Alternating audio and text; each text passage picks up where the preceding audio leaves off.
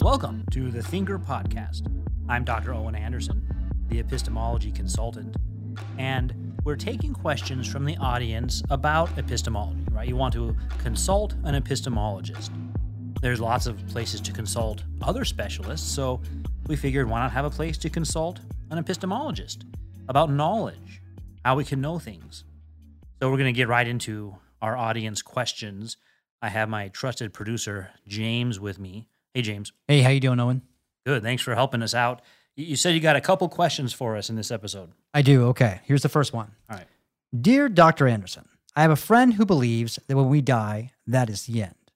How can I get him to believe that there is a hell he is going to one day? All right. Interesting. so, uh, how can I get someone to believe in hell that he's going to go to one day? to, to help him avoid it? I would hope the idea is that he's currently on the highway to hell. And as a friend, I want to help him avoid it. oh, that's hilarious.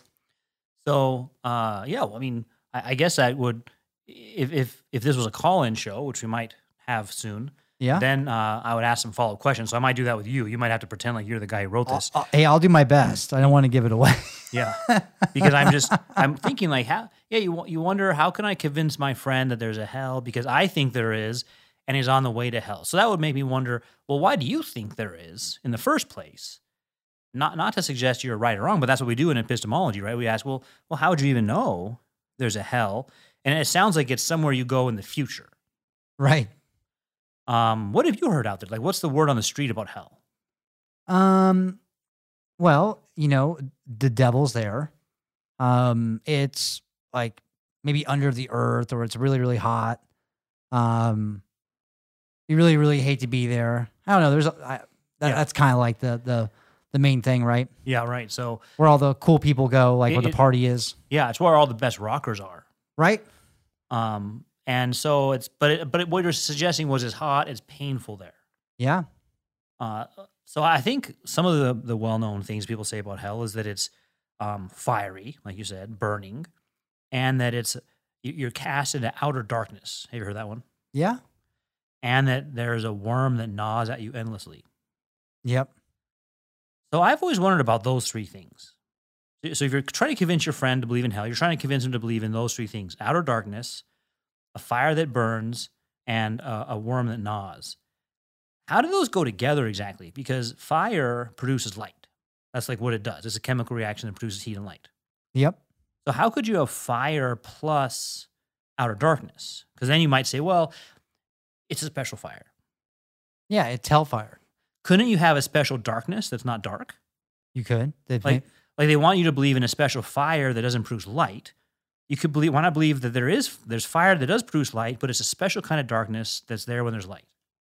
that sounds like some complicated fire. It does. It, it's what happens when you're a literalist. So, a, a literalist is somebody who takes the physical meaning only of a word and thinks that's always what the re- word refer, refers to.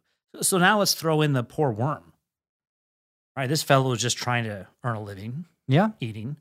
And how long is he going to last in the fire? I mean, you could do an experiment, I suppose. You could get a little fat worm, and I, don't- I know I don't do that. Worms are cute, but I would guess they don't last very long in fire.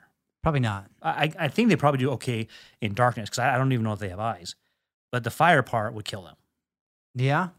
So maybe if you had a worm gnawing at you, you'd want to be in the fire because the fire would take care of the worm for you. Now you only have one problem. Yeah. It's just hot. Yeah. So this is what's happening. We're, we're seeing that one of the reasons why the guy's friend might not believe in hell is because you're producing a literalist view of hell. I wonder if we could think about these differently, and that might help the friend this way, especially. Uh, the idea is that you go to hell for doing something. Like I said, you're on the highway to hell. Yeah. Like you're on the way there. You're Yeah. not there right now. Well, that, but also that you do things that get you there. It's a consequence. Yeah. And is it a future consequence. Yeah, future consequence that, that's imposed on you. Like it, it says you're you're in the future. They throw you into hell, which you're kind of kicking and screaming. I don't want to go. I don't want to go. Right. Uh, in contrast to saying the, the opposite of future and imposed is present and inherent. What are the present and inherent consequences of sin? If the future one is is a literal lake of fire that's also dark with a worm, the present uh, consequences are what? Um, a beach in tequila? I don't know. I'm Yeah, trying to some- find some sort of comparison here. If we're Yeah. gonna be literalists. Yeah, right. Well, that's what we're trying not to be. Oh, So okay. we don't want to be literalists. no tequila. So what if the fire? That's the worm, just so Represent- everyone knows. I'm yeah, a right. joke, that's right. They're That's like, a- what is he talking about? That's a good one. Yeah. Real. That's real tequila. not the uh, worm that not never safe. dies. Not Safeway brand flavored uh, rubbing alcohol tequila. Right. Yeah, yeah. Ru- flavored ethanol You, tequila. you wish you were in hell when you're done. so the uh, uh, yeah the the consequence it says it this way the day you eat you'll surely die now that can't refer to physical death because the day you sin you don't physically die yeah. there's only one day that you die your death day and all the other days that you sin you didn't die Yeah. so it must be referring to another kind of death we'll call it spiritual death the day you eat you'll surely die there's consequences to uh, sinning, to acting a certain way. And, and those consequences actually line up well with the image of fire, darkness, the worm in this sense. The consequence of acting contrary to the law of God, acting contrary to your own nature, is to bring about meatlessness on yourself, which is like a fire, the, the, the uh, burning up of what is meaningless. And when you have that sense of meaningless, nothing has any purpose, it's described sometimes as gloomy or dark, right? Yeah, definitely. Boredom could be described that way. Yep. In that that side of the the color palette, dark blue, uh, darkness. So boredom. And then people describe guilt as gnawing, right? The worm that gnaws at you, guilt for what you've done. Yeah, you can't stop thinking about it. You just Yeah. process it over and over. And you realize it's your fault. yeah, and you can't do anything about it. Yeah. So meaninglessness, boredom, and guilt seem to be precisely what those three things were Well, how can yeah, referring to and we don't get stuck in the same problem. So now what we're trying to convince our friend of is not that one day in the future he'll go to hell, but perhaps he's already in hell because people experience those now. yeah. So what would be the future consequence of hell? Like when you die, like that there's no way to turn it around. Yeah, that's a that's a whole different uh, question, but per- something like that, right? Okay. That physical death is a last call back. That's it. You don't get another callback after the last callback. So some, sometimes people say that they'll say like, "Well, if we just gave people a second chance in afterlife, well, they had how many chances? Like how many chances they need? right. uh, one more. You can only say one more chance. My family can't afford indulgences anyway. so you yeah, know. you you're, you're not to go that way. Yeah. So the the um, meaninglessness, boredom, and guilt are present. You might not have to convince your friend of that. The friend might already be struggling with that. You might instead need to know the way out. That's what I would say look into. Hmm. I'm not sure the popular answer to how to get out of it will actually will help the friend. What is the answer? Well, that's that's a good one, that- but that's not what was asked. Uh, my Okay. my um my uh, contract limits me to the questions that were asked. We have another one. All right. Yeah. What, what does it say? All right. Dear Dr. Anderson, I have a cousin who died and went to heaven, then returned to this life to tell about it. Heaven sounds boring. How can I avoid it? Uh, uh, what was the last part? How can I avoid it? Oh, how can I avoid heaven? oh my gosh. Yeah. All right. That's- so so this guy's cousin. Yeah, dear Dr. Anderson, I have a cousin. I won't laugh this time. All right. I, I it just kind of sh- shocked me. struck you. Yeah. Dear Dr. Anderson, I have a cousin who died and went to heaven, then returned to this life to tell about it. Heaven sounds boring. How can I avoid it? That's a good one. now that that actually fits in with most of the the accounts I've heard of people who go to heaven and come back. Right. Right? It, it does not sound like an action filled place. Yeah. it, they usually will say it's like peaceful, filled with light, comforting. So they hit, they really hit the nut- the chord of no suffering is there, as far as they could tell. Maybe it's Yeah. like right around the corner there is suffering, you just can't notice it. Down the pearly gates. But uh, otherwise, yeah, it does sound boring. Remember, think about it's called uh, Three Stooges theology. When they would die in some episodes, they would kind of have on a white robe and a harp Right. and float upwards to a cloud and sit on a cloud and play a harp. Who'd want to do that? I mean, that sounds terrible. yeah. Be like a baby angel all the time. Yeah, something like that. I mean, uh, I, it, it's on top of the clouds, I guess. Have you, have you ever seen the Care Bears? Yeah. The Care Bear, the Care Bears have like a whole city on top of the clouds where you Eh, drive a cloud car and you live in a cloud house. Ah, my cousin went to heaven and was a Yeah. was an angel baby. yeah, and then he came back and told me about it. it. Sound, I don't want to do that. this poor guy's like, it sounds terrible. How do I get out of that one?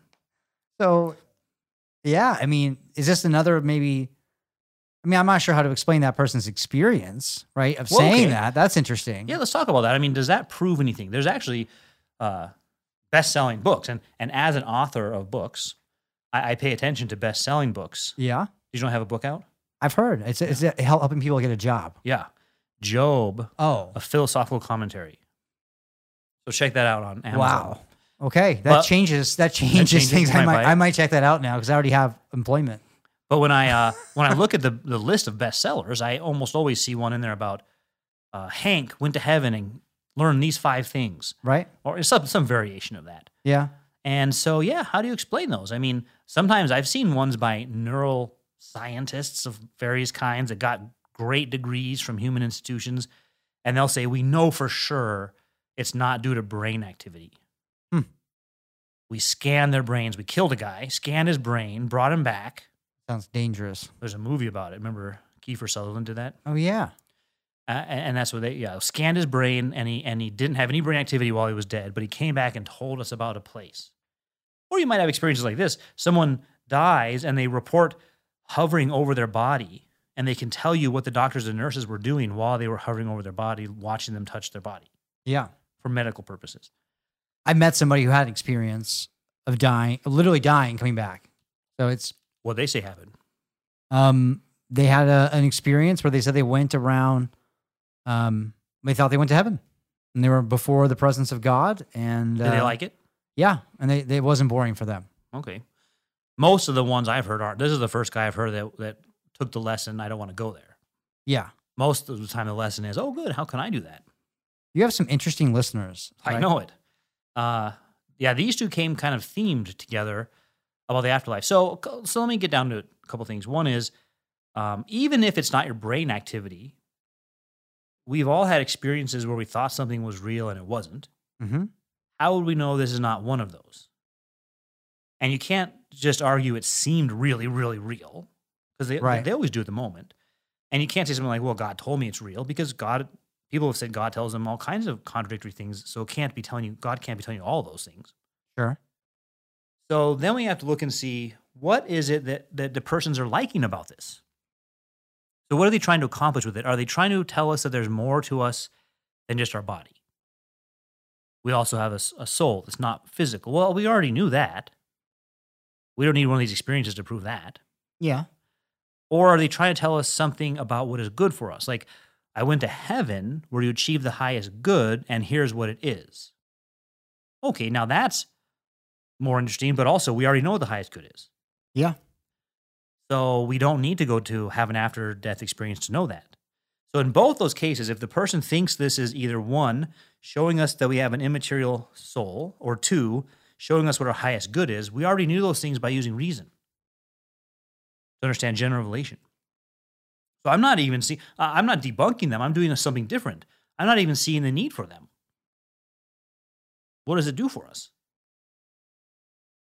Yeah, I um again, it's like I, I wouldn't know even how to talk to somebody about their personal experience so much Yeah. as but I think what you're doing is helpful. Yeah. Because it's getting at the fact that you don't have to go through this to have that information. And then- yeah, right. I don't have to die to have that and have that experience to know that there there is a soul, there is an afterlife, or there is a God. Yeah, and you could even die, had the experience, but have misunderstood it. Sure. So instead of doing that, let's just start with the argument to show that the mind is not the brain, or to show that our highest good is based on human nature, which is the use of reason to the fullest. Those things we can already know without these experiences. Yep. Uh, and I'm, therefore, I'm not even saying I'm not saying that they didn't happen. I'm not saying they did happen. I'm, I'm taking a different approach to the whole thing. But this last, this second uh, question said it sounds boring. Now that overlaps with the first one, not just because of the afterlife, but because of boredom. Hell as boredom. And so, what one person describes as heaven, really awesome, to another person sounds boring and therefore more like hell. Hmm. There's a common theme there, which is that we want to be where we think things are interesting, meaningful, purposeful. So, to figure out this whole question about heaven and hell, we first have to figure out what is it that will give my life meaning? Like you, you mentioned someone telling you that they died and stood before the presence of God. Yeah. Um, and that's what Christianity teaches will happen to everyone Sure. the resurrection of the dead and then the judgment of both the righteous and the wicked. So that is something that Christianity teaches. What I'm wondering is if there's also something that people think, which is that if I just saw God, then I'd be happy. Yeah, I think there's something too about that God's hidden. Mhm. Right? Yeah. And obviously there's certain things about God that we don't know. I think This, there's- gi- this gives back, us back to that literalist, which is yeah. I if I could just see God with my eyes, then I'd believe in Him. Do you think there is a certain comfort of like I mean like obviously God's invisible. So Mm-hmm. Yeah, what are you seeing? how are you seeing? precisely? Yes, it even says that So it's in- God, God's a spirit whom no one has seen or can see. And it seems like we need our bodies, right? Mhm. To know God as well. So it's it's interesting to think about what an immaterial thing will be where where your immaterial self will be when you die Yeah, until the resurrection of the dead, right? Yeah, what, what- That's what- interesting. where or what the condition will be like, but what, what I'm wondering about this, I need if I just saw God. Let me let me give you two examples. There were the Pharisees who saw Christ often Mhm. and didn't get it, so they saw with their eyes and didn't get it. Then there was a Roman centurion who wanted to have Jesus heal one of his servants, so he sent another servant to Jesus and said, "I don't, I'm not even worthy to come before you, but I know that if you just give the word, my servant will be healed." Here's a guy who knew who Jesus was didn't take the opportunity to go see him in his earthly ministry, wouldn't you have done that? Like any Yeah. reason you can. He didn't even need to because of his faith. So he didn't say, "I- if I just saw Jesus, then I'd believe because of his, his understanding. So that's what we need to cultivate. And that's what really what we're doing on the, the epistemology consultant is trying to cultivate our understanding so we can have that kind of faith because faith is understanding the things that are not seen. It's not the same Right. as just blind belief. Yeah. So two uh, good two questions about the afterlife today. Thanks for joining us on the Thinker podcast with Dr. Anderson, the epistemology consultant, and we'll take more questions next time.